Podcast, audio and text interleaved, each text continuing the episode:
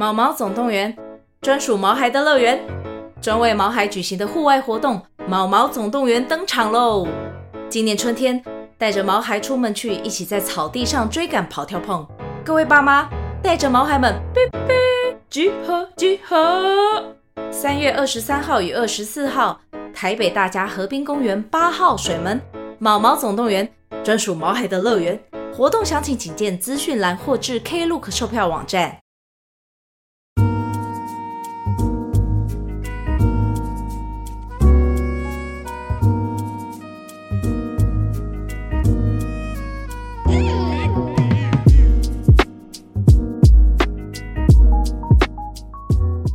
OK，呃，今天先跟大家前面跟大家闲聊一下好了。这个，因为明天明天就要线上直播了嘛，那我们今天聊短一点，好吧？今天就聊小聊一下啊。这个最近不是去拍了这个全裸写真嘛？那个阿顺顺的一个企划啦，他就有一天突然心血来潮，就说想找一些喜剧演员一起拍这个全裸写真这样。然后就就就就兴冲冲的跑过去了，就上礼拜天去拍了，呃，拍过程蛮好玩的，就是因为人就算是人生解锁了，第一次拍这种全裸写真的的照片嘛，那是就是有一些 pose 是有穿肉胎内裤啦，就没有到全裸，但然后但有一些 pose 是就用东西遮住私处，就真的全裸拍这样，就蛮好玩的。然后我是学我的有一个。一组照片就是学那罗德曼拿一颗篮球，这样学罗德曼把篮球放在私处那边拍了一些一些照片，摆一些很帅的 pose，这样而且很有趣的体验啊！然后全身抹那个沐浴乳，然后没有没有油啦，全身抹那个身体乳，让身体发亮发亮。那现场有很多很多喜剧演员嘛，有壮壮啊、六块钱啊、华旭啊、龙哥啊、招娣啊，反正那总共有十三位喜剧演员轮流来拍啊，然后都全裸，还有小欧啊这样子，然后。之后应该会把这些照片做成年历还是月历，我也不知道，还是桌历，不知道啊。反正这阿顺顺来处理之后，可能会做成桌历，然后上架贩售之类的吧。就好奇想问大家，会想买这个一群一群大叔的那个全裸写真年历吗？大家会想买吗？想买的聊天室打加一，好不好？很好奇，有腹肌吗？当然没有啊，完全没有，完全没有腹肌，好吗？还是为了符合标题在挖矿？没有挖矿，那个电脑多高级多贵啊，怎么可能买买不起来呀？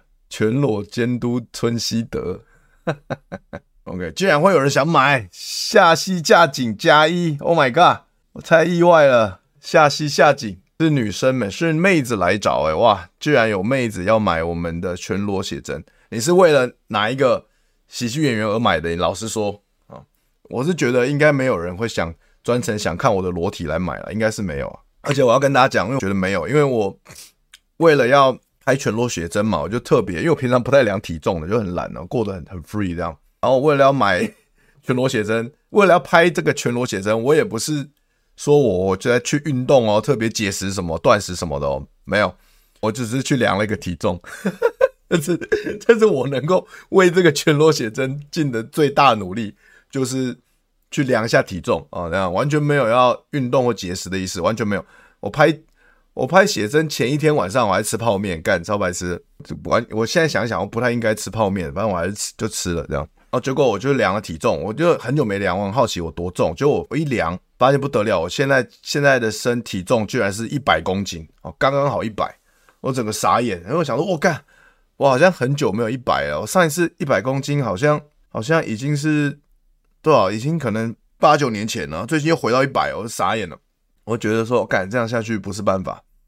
我觉得哇，一定要瘦身。但但我还是顶着一百公斤的体重，很很敬业的跑去拍了全裸写真呐，好不好？就是这也是一个纪念啦，就是记录我这个大叔，希望是这人生中最胖的时刻，就是这个时刻，不要再超过了。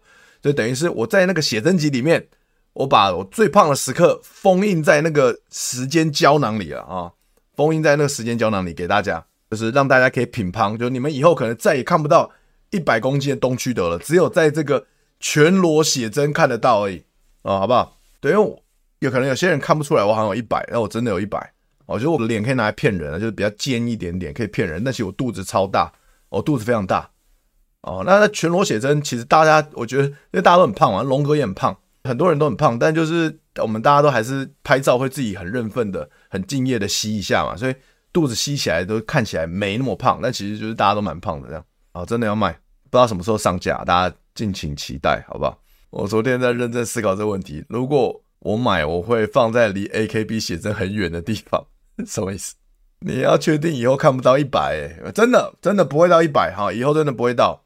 我现在这边要跟大家宣告，我从今天开始，哦，我要认真瘦身，好不好？跟在这个直播跟大家宣告，这样比较有执行力道，好不好？直接宣导，就是我要从今天开始，我三个月内我要瘦十公斤，哦，至少瘦十公斤，好不好？就是我我然后我已经想好策略了，因为我之前不知道，我以前觉得我很认真啊，就是我一个月也。运动个两三次啊，都打篮球嘛，也蛮激烈的。然后哎，想说为什么都瘦不下来？后来发现我是真的是酒喝太多，东西吃太多了啦。就是我吃的东西还是太多了。我原本以为我有在节制，就我有一六八，但可是我一六八我还是吃很多，又又喝酒，所以这个一六八就变得一点意义都没有这样。然后我我前几天看那个博格医生的影片，他有个新比较新的影片嘛，我才知道说，我、哦、靠腰，原来就是你要。瘦身的话，你真的要一六八加吃生酮才可以真的瘦身哦。大家都知道什么生酮嘛，就是戒糖戒淀粉嘛。但那我我一六八，可是我可能我可能会吃很多淀粉，不小心吃到一些淀粉了，没有到很多，就一些。但他说你只要哪怕你只要吃一点点淀粉或吃一点点糖，你的身体就会离开生酮状态，也就是说你你的身体就会不能够消耗脂肪两天。所以我想说，靠腰，就算我只吃一点点淀粉跟糖，但是我如果不小心吃了，或忍不住我吃了一点点，我身体就两天没有办法消耗脂肪。我想说这个太严重了吧？嗯，我可能想说那，所以他那个博格医生那个他给的建议就是说，你最好要就是要一坚持到底，就是要百分之百不吃淀粉不吃糖，百分之百生酮这样。哇靠！我想说好吧，那就来挑战看看吧，因为之前都是蛮放任的啦，就是。想说以为一六八就可以，所以所以就就就就随便吃，就发现好像不行。到底为什么要出全裸写真？我也不知道啊。就是你要问阿顺顺，我我我们我搞不清楚他的想法。他就突然想搞，他就觉得说，一群喜剧演员，一群大叔全裸很好笑，这样。重点部位都没遮哦，诶，都有遮啦。重点部位都有遮，都有遮，好不好？不用担心会看到我们的丑陋的小鸡鸡啊，都遮住了。OK。你先发毒誓，靠腰，我要发什么毒誓啊？啊，如果我我发毒誓嘛，我现在发一个毒誓好不好？如果如果呃，如果我一个月就三个三个月后我没有瘦十公斤的话，三个月我就一个月不靠枪，这样好不好？我就一个月不靠枪。如果接下来三个月没有瘦十公斤，我一个月不靠墙啊，就这样说定了，好不好？对啊，不过医生每个养生观念都离不开断食生酮，对啊，没错啊，没错，的确是这样，生酮太。讨厌身体了，有一种不考虑生酮，但就是不要糖跟淀粉啊不，那不是就是生酮吗？不然生酮定义我以为就是不要糖跟淀粉，还有其他什么定义嘛？就是就是多就是多吃青菜嘛，然后吃一点肉，吃一点蛋白质嘛，然后不要吃糖跟淀粉嘛。我我的我的理解就是这样了，对不对？一个月不敲赌啊赌大赌很大，一定要赌啊！一个月啊不打炮不行啊，因为我有女朋友不能啊，这样子。让他也不高兴了，好不好？打炮当然要打，打炮要打，打炮一定要打，不敲而已啦。OK，一个月不射，哈哈哈，干，好变态哦！一个月不射，干，我觉得一个月不敲枪，我觉得超毒的。你们觉得不够毒？我觉得这个超级毒的。我们来聊聊这个好了，这个 JPEX 的事情吧。这个我们我要瘦身的事情，跟这个我们就聊到这边。好，一个月不尻枪的事情聊到这边，我是已经觉得很毒了。OK，呃，大家知道。都有看到最最近的新闻嘛？JPEX 交易所疑似跑路事件。OK，我觉得有时候我们关心一下时事啊，每天看发生什么大事，看大家在讨论什么，其实也蛮重要的嘛。就是说，有点有时候你约会可能你会突然不晓得聊什么了，那你又不能说一看一开始就直接问人家感情问题，也很奇怪。所以我觉得关心一下时事也是蛮重要的啊。那那最近这个大事就是说这个 JPEX 跑路事件嘛。OK。那现在是我比较顺，好像顺一点点啊，时好时坏啊啊，不管了，随随缘吧，就这样吧。OK，嗯，然后当然接下来我要讲的一些这个虚加加密货币的这个议题啊，就是以上都是啊不构成投资建议，仅供参考，好吧？新的分享，呃，这个要先讲一下这个东西哈，就是啊、，JPEX 交易所大家可能其实我自己也不是说很熟悉啊，也很陌生。那坦白讲，之前我也没有特别注意说，哦，原来那个在小巨蛋打那个拳上哦，就是 JPEX 交易所，它这个就是他他这个投资的，或者或者说他这个哦，他赞助的这个全筹的部分嘛，这个拳击比赛奖金这样子，他个人就那时候不是说他赞助了多少？呃，全筹的部分，这个 Toys 就三千万嘛，对不对？然后另外那个钟钟培生一千万嘛，记得好像是这样子。然后，然后这个 jquex 交易所他有，然后代言人就是大家最近吵比较闹闹闹闹比较大的就是陈零九嘛。嗯，那在这方面我也不好多说什么，因为之前零九也之前是有合作过啊，我也不方便多说什么，让大家自己去判断。那那当然，JPEX 交易所它很多。一开始其实我我因为我没有投钱在这里面嘛，所以我没有把钱放进这个交易所，所以我也没有在关注它。只是说，哎，最近看很多人都在讲这个交易所，我去关我就去了解一下嘛，然后发现说，哦，原来他们最近出了很多事情，比如包含说不让大家来提款啊，退把钱提出来啊。如果你要提一千块美元的话，你就要付九百九十块美元手续费，基本上就是把你的钱卡死在里面嘛。然后坚持不申请牌照嘛。对不对？然后，所以就让人家觉得他根本就是想要炒短线，想要吸金盘，想要捞一笔走人。他没有想要长期经营。然后一查就发现说，哎，原来各国的董事长根本都是不同人。JPEX 好几在好几个国家，他们这个的董事长都不同人。然后现在整个之前帮他代言的很多 KOL，香港的各国的都划清界限嘛，就说不不要再去。继续再投钱进去，也不要他们去帮他们宣传，这样韭菜交易所统神预言成真了吗？他说中可能不止那个钱，可能有鬼，对吧？现在仔细想想，可能真的是有鬼，我不我不知道啦，但我觉得就是各种行径来看，就真的太可疑了，对吧？这个太可疑了。然后就是刚刚我看了，我也看了一些其他 YouTuber 讲的嘛，他就有个 YouTuber 叫脑哥嘛，他专门讲。这个加密货币的，然后不晓得大家有没有看他的频道，然后他就说问了一个问题，他就说你们觉得 Apex 这一次的这个事件跟之前美国那个最大的交易所 FTX，然后也是一样倒闭了嘛？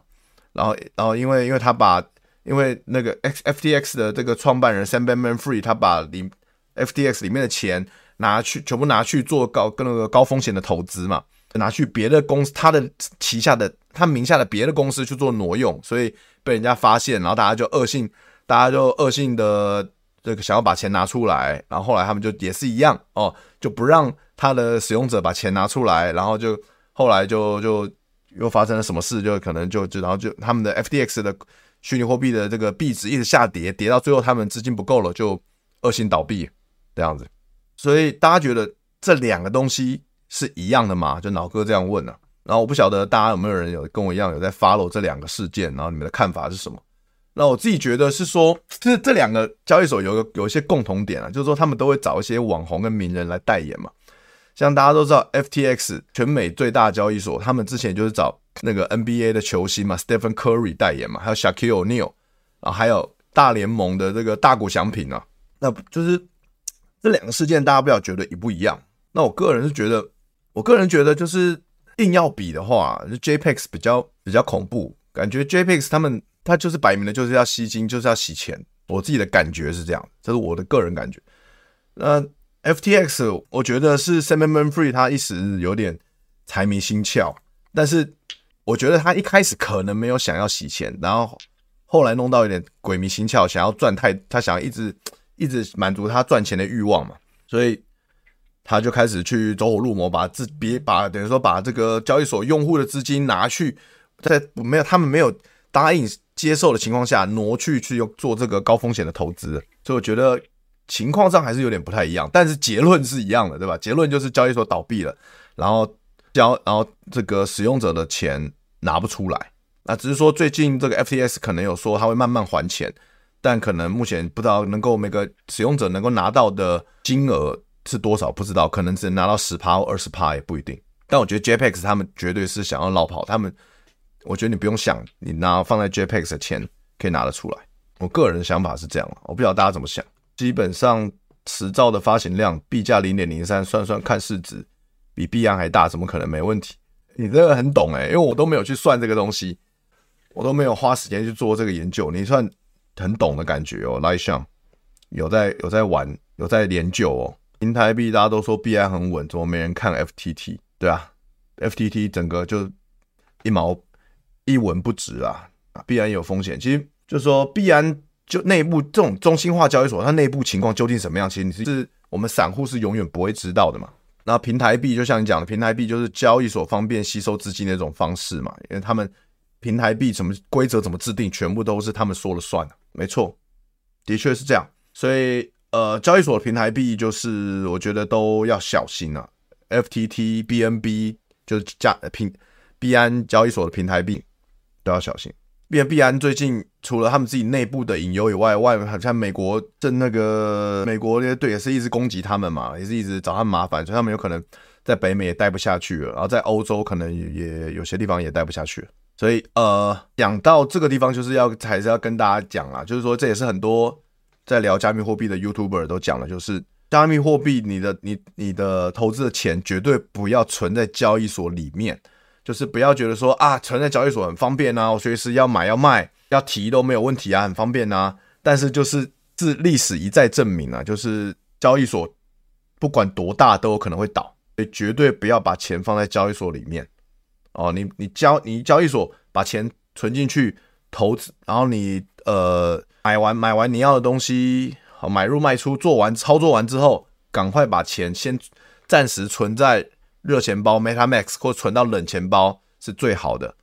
OK，是就是很麻烦，就是存到冷，尤其存到冷钱包的确有一点麻烦，因为你要插一个那个随身碟嘛，的确是有点麻烦。但是的确是你要想，就你每每次操作你多一点这个麻烦，但是可以让你存在里面的十万、二十万、三十万、五十万、一百万不会不见。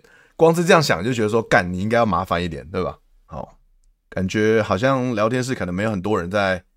呃，投资加密货币嘛，那我今天有问提问嘛，问大家说办投票，问说有谁，大家有有没有投资交易货加密货币？那其实投票的将近一百票啦，然后大概是六成的人说没有，也不会想投，那有一成的人说没有，但准备想投，所以等于是有七成的人没投了，对，然后有有一成五的人说呃有会持续持有，那有一成有。五趴的人说有投资想要退场这样子，那我觉得我觉得差不多这样算起来差不多七十七十七八八二法则吧，或七十三十之类的。呃，OK，它其实原其实那这个八十二十的话，也比我原本想象中要多，因为我们原本以为台湾大概是十 percent 的人有在投资加密货币而已。然后其实是以这个小样本来看的话，是这个比例是已经增加了啦，是有点增加。因为看我的频道都是男生，女生不会看，所以可能男生比较呃愿意去研究投资一点，不一定，女生比较少也在研究。那啊，我自己讲，我个人是我是相信加密货币的未来的，我觉得它是一个未来的趋势啊，所以我的确这几年一直有在投钱进去。然后就是我记得我应该二零二二年出头吧，然后去年年初投，然后年初的时候哎就一直涨嘛，涨到哎比特币涨到六万嘛，就大概涨了。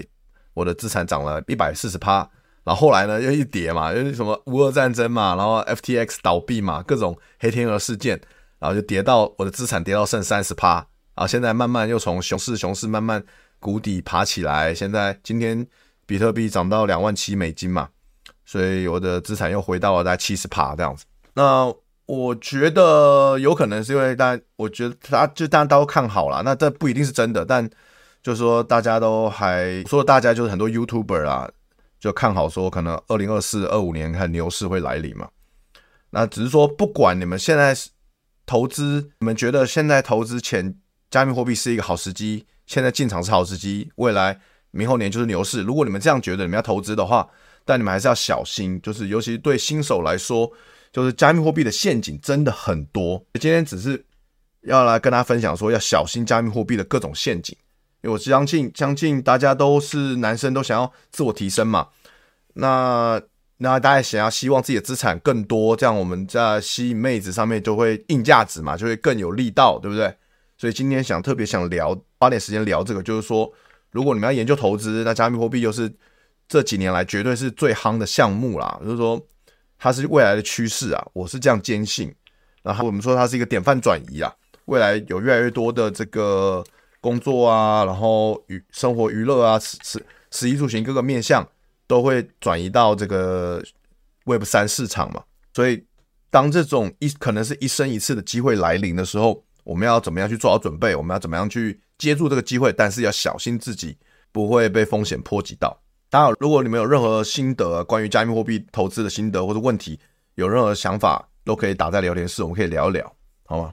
那那当然，我随便先随便讲一下，就是加密货币，我认为觉得优势未来的优势有哪些？第一个就是说，它的资产，你资产放在区块链里面，第一个，它只要你自己很小心的话，它是资产是相对安全的。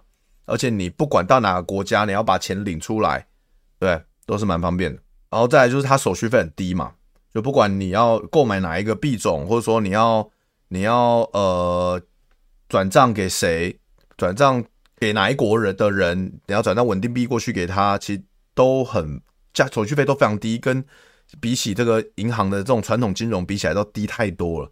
它是一个全球化的，然后你可以二十四小时随时你要交易都可以，你要随时提出来都可以。所以就是，就真的很方便，然后真的很有未来的感觉，我觉得。然后上面的应用也会迟早，未来也会越来越多，这样子，我们会慢慢进入这种，呃，以虚拟世界为主的这种 cyberpunk 世界嘛。这个趋势是感觉是不可避免的啦。OK，没错，就是冷钱包全世界最安全，然后助记词一定要不要忘记，助记词一定要抄起来，而且助记词一定不要放在网络上，也不要放在会云端的。云也不要放在会自动同步到云端的 APP 里面，一定要抄在呃纸上书上啊，你永远不会丢掉的地方。哦，我有投，我是女生，cool，不错，赞赞赞，欣赏有在研究投资的女生，超棒。主要我的女粉就很少了啊，今天已经看到三个，可能就是目前线上所有的女生就这三个，哦，超开心的。基本上四年一次牛熊转换，对啊，大家今年超，今年年底真的可以讲这个，就是哦，又怕又怕别人说啊，我乱讲。但我是真的觉得现在可以，可以可以抄底啊，可以可以进场了，投投资你能够负担的，就当没有这个钱的那种，可你可投资你可以承担风险的金额了。明年后年真的有机会赚到。虚拟市场投资人很容易受惊，对啊，没错。其实股市也是一样，只是虚拟市场可能波动又个又比股市更大嘛，而且重点是它是二十四小时开市的。OK，哦，这有一些风险大家注意啊，就是说，比如说。最近不是有个新闻嘛？这个 Mark Cuban 这个小牛队老板哦，Mark Cuban 他最最近被骗，在加密货币上被骗钱嘛。他说他他说他应该是被假的 MetaMask 给骗了，就假的狐狸钱包啊，假的热钱包。他可能不小心下载到假的钱包，然后里面他存了八十七万美金的等值的加密货币或者稳定币在里面，然后结果被人家拿走了，这样子。所以这个很小心。所以网络上。网络上假的热钱包真的很多，所以大家其实我觉得最安全的，目前我感觉最安全的做法就是你就是直接用 Chrome 的副，用 Chrome extension 去去装那个 MetaMask，就是用 Chrome 的那个挂件啊，去去安装那个 MetaMask 这样子，然后那是可能是比较安全的，可以你可以比较最容易拿确定是官方的 MetaMask 的做法，狐狸钱包这样，就我最安全的还是存在冷钱包里面。然后还有就是去年红的那个 NFT 嘛，然后很多人就是啊，觉得 NFT 很红啊，那这个会暴涨啊，就是大家看国外的 NFT 都暴涨，大家大家都想赚钱，所以很多网红就推出自己的 NFT 嘛，说就会让你买到赚到啦，那个很多赋能啦，绝对哇，绝对这个怎么样哦，绝对暴涨一波啊，这样子啊啊，就这个去年前年的台湾的网红啊的投。推出的 NFT 几乎没有一个涨的嘛，哈，没有一个是有有涨幅的。好像我不知道之前看哪个频道了，好像听说除了什么 Twist 跟谢和弦的 NFT 有涨以外，其他全部跌啊，啊，几乎全跌。周杰伦的好像有有有有还有小涨，是不是？忘记了。反正就是 NFT 这个东西，我觉得很玄呐、啊。那之前就把大家的趁热度，就想说来投资，看可不可以趁机学一票，然后再赶紧转卖，涨了再赶快转卖出去，想那炒短线的心态，就所有人都是亏本嘛。对啊，那种啊，连千亿那种就不用讲了，百分之百骗人的嘛。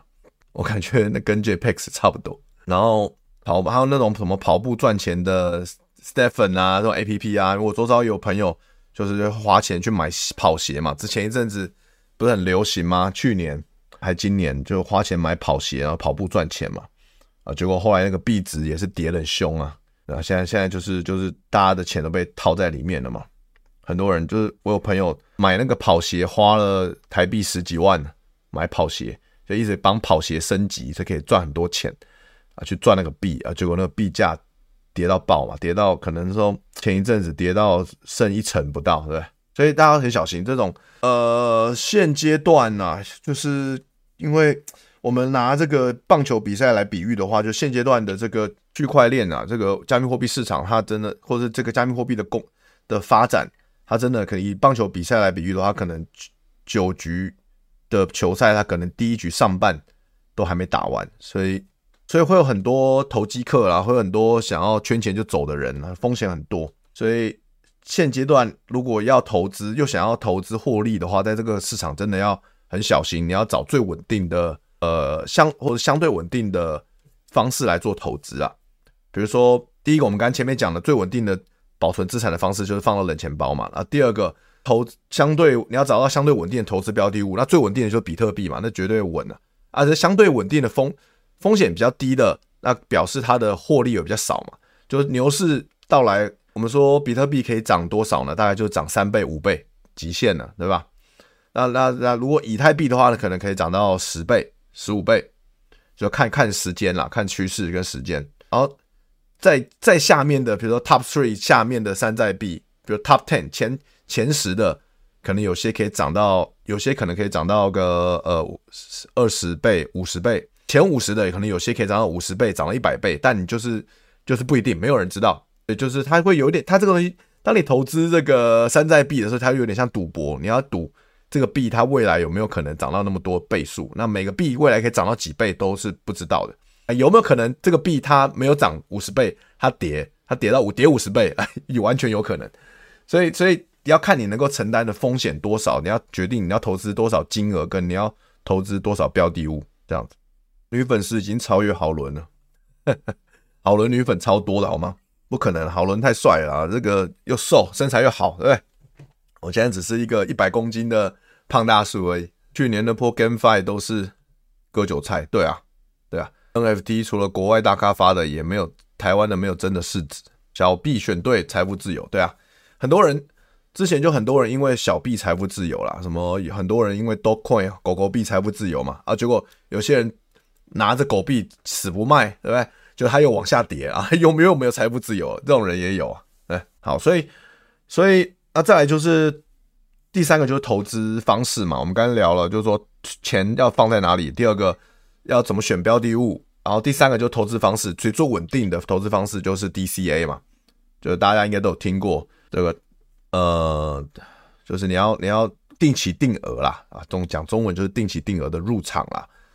这样子，每每个月你有多少钱，分一点点钱，每个月投资一点，在你觉得比较呃好的标的物这样子，然后 DCA 买入，然后到牛市涨上去的时候在 DCA 卖出，也不要一直死拿着 Diamond Hands 死拿着不放，那就是因为它有可能还会再往下跌嘛，那死拿着不放就是没有获利嘛，所以就是要有耐心啊，在对的时间做对的事情，这样子。也现在熊市就慢慢买，然后牛市慢慢卖，就是这样。对吧？然后我之前看一个 YouTube，我觉得讲的也有道理啊，就是说，其实比较稳定的话，就是你要拿比较稳定的，就是会获利的，比较不会让你整个血本无归，那个币就消失不见，或者走路的这种项目的话，你还是要投它前五十的 Top Fifty 前五十的加密货币会比较稳呐，千万不要孤注一掷啊！不要说我刚我压身家在。哦，Stephen 啊，然后就就这个倒了，就整个不行了，对不对？我说我压身家在哦，什么这个什么什么什么 ADA 哦，不要全部压嘛，这也是不行嘛。你可以压一些，但不要全压嘛。压身家在 Poka Dot 哦，感觉他那那万一他起不来怎么办？然后重点就是，除了你听，当然我们都会懒人包心态嘛，我们都会去听呃 YouTuber 讲说可以买什么，我们就会参考嘛，就想说那我们就买这些。但你除了听很多 YouTuber 讲以外，自己重点是自己要还是要做点研究啊，因为你自己不做研究，你是听人家讲，那万一人家，万一你听了那么多 YouTuber，万一他们讲错了怎么办？那你要去怪人家吗？因为人家就已经说了啊，就是不构成投资建议啊。就是我们听人家的情报，但我们还是要自己做研究，自己做做调查，do your own research 啊。说不然的话，我只是听人家去操作，因为我以前就这样干的嘛。我以前就听人家操作，然后就哎、就感觉赔了不少，就不行就是一开始都是这样了。我可以理解，我之前一开始也是，我就觉听了。一两个 YouTuber 讲讲讲，我就好，那我就买买你讲的这些，可能但可能我买的呃不是在对的时机点嘛，就说不是说那些标的不好，而是我买的时机点不是最好时机，然后结果后来我就套牢了嘛，而且那个 YouTube 也套牢了，就大家都都一起被套，所以现在还是要多看，然后多研自己研究啊，去了解一下，在有能力的范围内这样，这很重要。OK，就分关于加密货币的东西就分享到这边了。对，然后那个来相说的没错啊，就远离合约啊，珍惜生命，远离合约。真的，我合约太恐怖了。就是其实其实我没有，我真的是大家都这样讲，所以我不敢碰合约。但就是有，如果你加入一些加密货币的 Telegram 群啊，或 Discord 群，你会发现有很多人他喜欢晒合约，就说啊，你看我炒短线赚多少钱，我我我看跟我跟我准没错。那种老师嘛，很多老师就会晒单说，你看我赚多少钱，跟我听我的。哦，付费加我的群，加入会员，我让你赚那么多钱。但其实大家知道，那些在群组里面晒单子，很多他们可能失败单他不会晒出来，他成功的单子才会晒出来。所以你会觉得他看他怎么那么神，那事实上他可能失败次数比你想象中还多。然后有的时候是你加入一些，你还有个东西要提醒大家，因为我之前有差一点上当，就是说我加入了这个币安的 Telegram 官方讨论群之后。然后或者是说我加入某一个 YouTuber 的 Telegram 官方讨论群之后，然后我那时候没有关掉 Telegram 的一个功能，叫做呃群里面的人不能把我主动把我拉入别的群，它有这样的一个功能，就是我那时候没有把它关掉，所以我就莫名其妙的被那个群里面的某某个人那个的那种诈骗人士，然后把我拉到另外一个群，那他们怕把那个群做的跟币安官方群一模一样，就是。logo 啊，跟这个群主的名称都做的一模一样，然后结果呢，结果他们就在他们里面还有，就是我看里面有几百人嘛，那很多人可能是跟我一样被骗被抓进去的，完全没有概念。